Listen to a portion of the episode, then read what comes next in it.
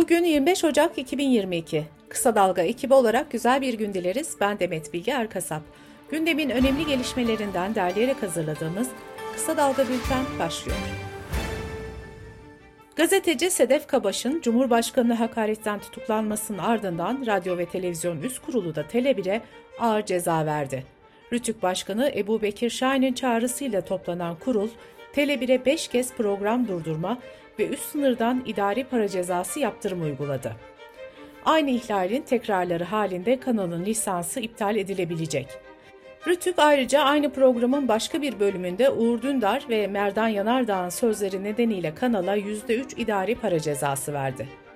Rütük'ten bir ceza da Fox TV'ye geldi. Fox Haber sunucusu Selçuk Tepeli'nin bilgi yoğun olmak yerine duygu yoğun habercilik yaparak kişisel kanaatlerini ön plana çıkardığı yönündeki rapor üzerine Fox'a üst sınırdan idari para cezası uygulandı. Rütük üyesi İlhan Taşçı toplam para cezasının 6 milyon lira olduğunu belirterek şu yorumu yaptı. Rütük, hükümetin son günlerde sanatçı, aydın ve gazetecileri hedef alan politikasının cezalandırıcı aparatına dönüştü. Düşünce ve ifade özgürlüğüyle televizyonların özgürce yayıncılık yapması için ortam sağlaması gereken Rütük, basın özgürlüğünün önündeki en büyük engele dönüştü. Bu arada Cumhurbaşkanı'na hakaret suçlamasıyla tutuklanan gazeteci Sedef Kabaş'ın avukatı Uğur Poyraz tutuklama kararına itiraz etti. AKP'nin 81 il başkanlığı ise Sedef Kabaş'la aynı programda yer alan CHP'li Engin Özkoç ve Aykut Erdoğdu hakkında eş zamanlı suç duyurusuna bulundu. 24 Ocak 1993'te bombalı saldırı sonucu hayatını kaybeden gazeteci yazar Uğur Mumcu Ankara'daki evinin önünde anıldı. Adının verildiği Uğur Mumcu sokaktaki anma törenine Mumcu ailesi, CHP Genel Başkanı Kemal Kılıçdaroğlu ve çok sayıda seveni katıldı. Müzik grubu Red, Uğur Mumcu için söylüyoruz adıyla Mumcu anısına şarkılar seslendirdi. Soğuk havaya rağmen Mumcu'nun anmasına katılan yüzlerce kişi hep bir ağızdan Mumcu adına söylenen şarkılara eşlik etti. CHP Genel Başkanı Kemal Kılıçdaroğlu, 6 muhalefet partisinin yürüttüğü parlamenter sistemle ilgili çalışmalar için sonuçlandı ve hepimiz demokrasiden yanayız derken aday tartışmalarına ilişkin de şunları söyledi. Mutfaklarda yangın var, şimdi aday tartışmak gereksizdir. Yeri zamanı gelince hepimiz masaya otururuz, tartışırız.'' Üçüncü ittifakın kurulmasını doğru bulduğunu vurgulayan CHP lideri, Üçüncü ittifak çıkarcı siyasetin kirli söylemlerini sonlandırması açısından da önemli ifadelerini kullandı. Edirne cezaevinde bulunan eski HDP eş genel başkanı Selahattin Demirtaş hakkında 2016'da düzenlediği bir mitingde yaptığı konuşmada dönemin başbakanı Ahmet Davutoğlu'na hakaret ettiği iddiasıyla açılan davada karar çıktı. Mahkemeye Segbis'le bağlanan Demirtaş, Muhalefet partisi lideri olmasına rağmen bugüne kadar bu davadan vazgeçmedi. Bu nasıl bir siyaset dedi. Hakim Demirtaş'a Davutoğlu'na hakaret ettiği iddiasıyla 11 ay 20 gün hapis cezası verdi. Yeşilçam'ın usta ismi Fatma Girik tedavi gördüğü hastanede 79 yaşında yaşamını yitirdi. Muğla'nın Bodrum ilçesinde yaşayan oyuncu 6 ay önce tedavi için İstanbul'a gelmişti. Fatma Girik'in tedavi gördüğü hastaneden yapılan açıklamada sanatçının COVID-19 tedavisi görürken gelişen çoklu organ yetmezliği sonucu hayatını kaybettiği belirtildi. Fatma Girik 79 yıllık ömrüne 200'e yakın film, dizi, 2.45'lik bir televizyon programı ve bir belediye başkanlığı sığdırdı. Bültenimize COVID-19 gelişmeleriyle devam ediyoruz. Sağlık Bakanı Fahrettin Koca 8-14 Ocak arasında vaka yoğunluğu bir önceki haftaya göre en çok artan 10 kenti açıkladı. Buna göre Bingöl, İstanbul, Bolu, Rize, Kocaeli, Erzurum, Ankara, Bilecik, Tunceli ve Trabzon vaka sayısının en çok arttığı iller oldu. Ankara Şehir Hastanesi Genel Hastane Başhekimi Doçent Doktor İhsan Ateş, Yerli COVID-19 aşısı Türkovak'ın 2 doz BioNTech aşısının ardından hatırlatma dozu olarak uygulanacağı çalışmanın başladığını bildirdi. Çalışmaya göre 2 doz BioNTech aşısını yaptırmış ve üzerinden 90 gün geçen gönüllüler hatırlatma dozu olarak Türkovak yaptıracak. Önümüzdeki günlerde ergenlerde ve gebelerde de Türkovak aşılama çalışmaları başlayacak. Türkovak'ın 18 yaş altına uygulanacağı pilot çalışma kapsamında Önce 16-18 yaşlarındaki 50 kişinin, daha sonra 12-16 yaş ve 5-12 yaş yaşlarındaki yüzer gönüllünün aşılanması planlanıyor.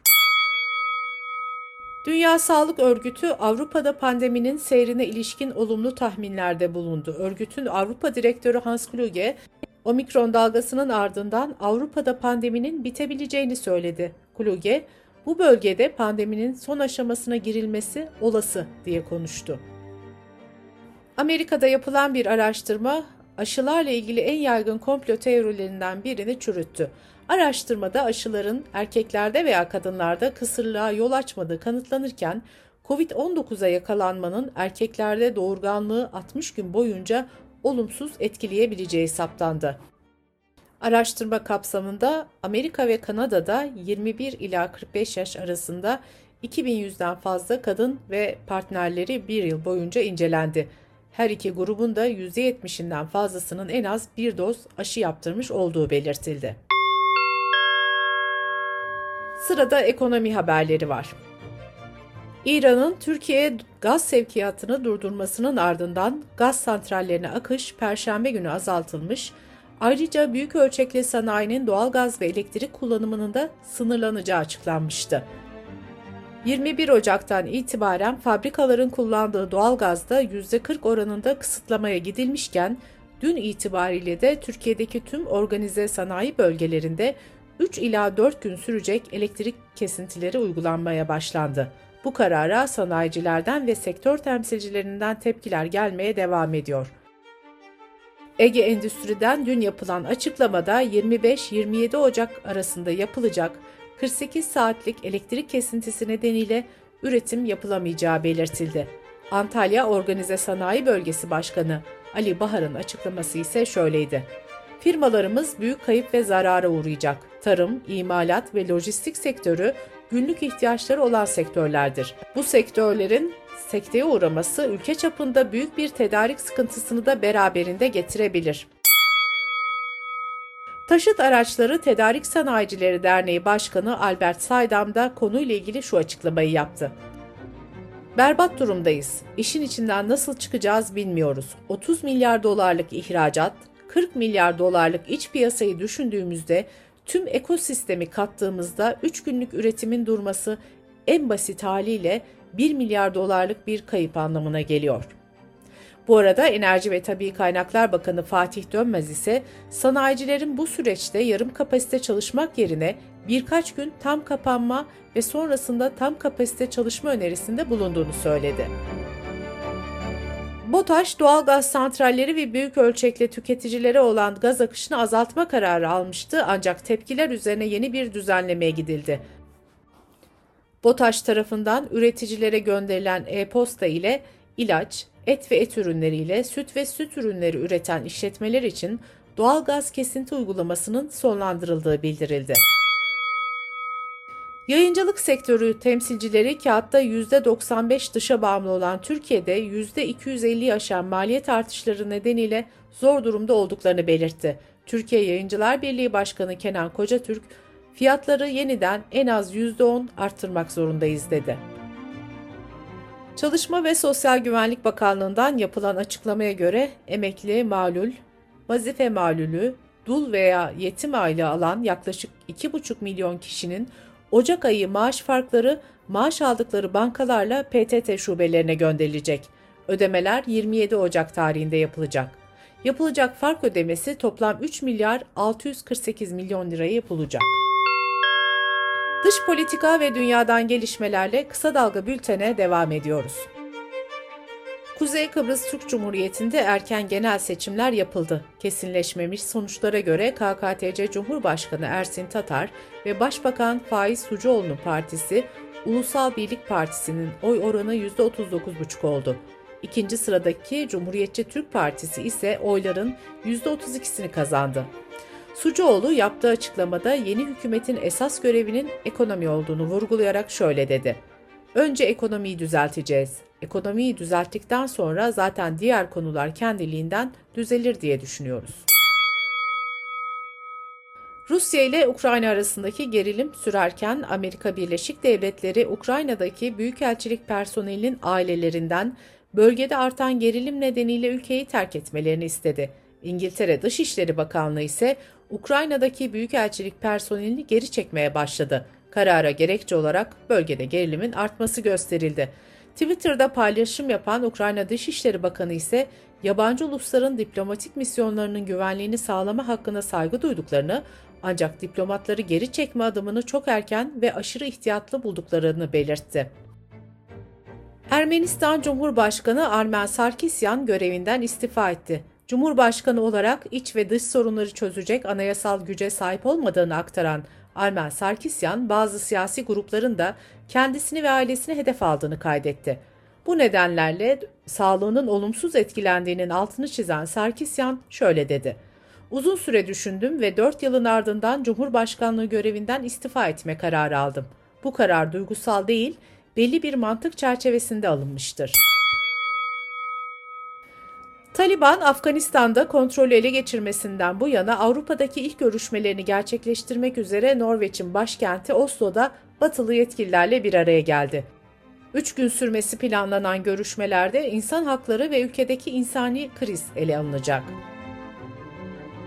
İngiltere Başbakanı Boris Johnson, koronavirüs kısıtlamaları sürerken Başbakanlık konutunda düzenlenen en az bir partiye katıldığı için istifa baskısı altında. İddialarla ilgili soruşturma raporunun bu hafta yayımlanması bekleniyor.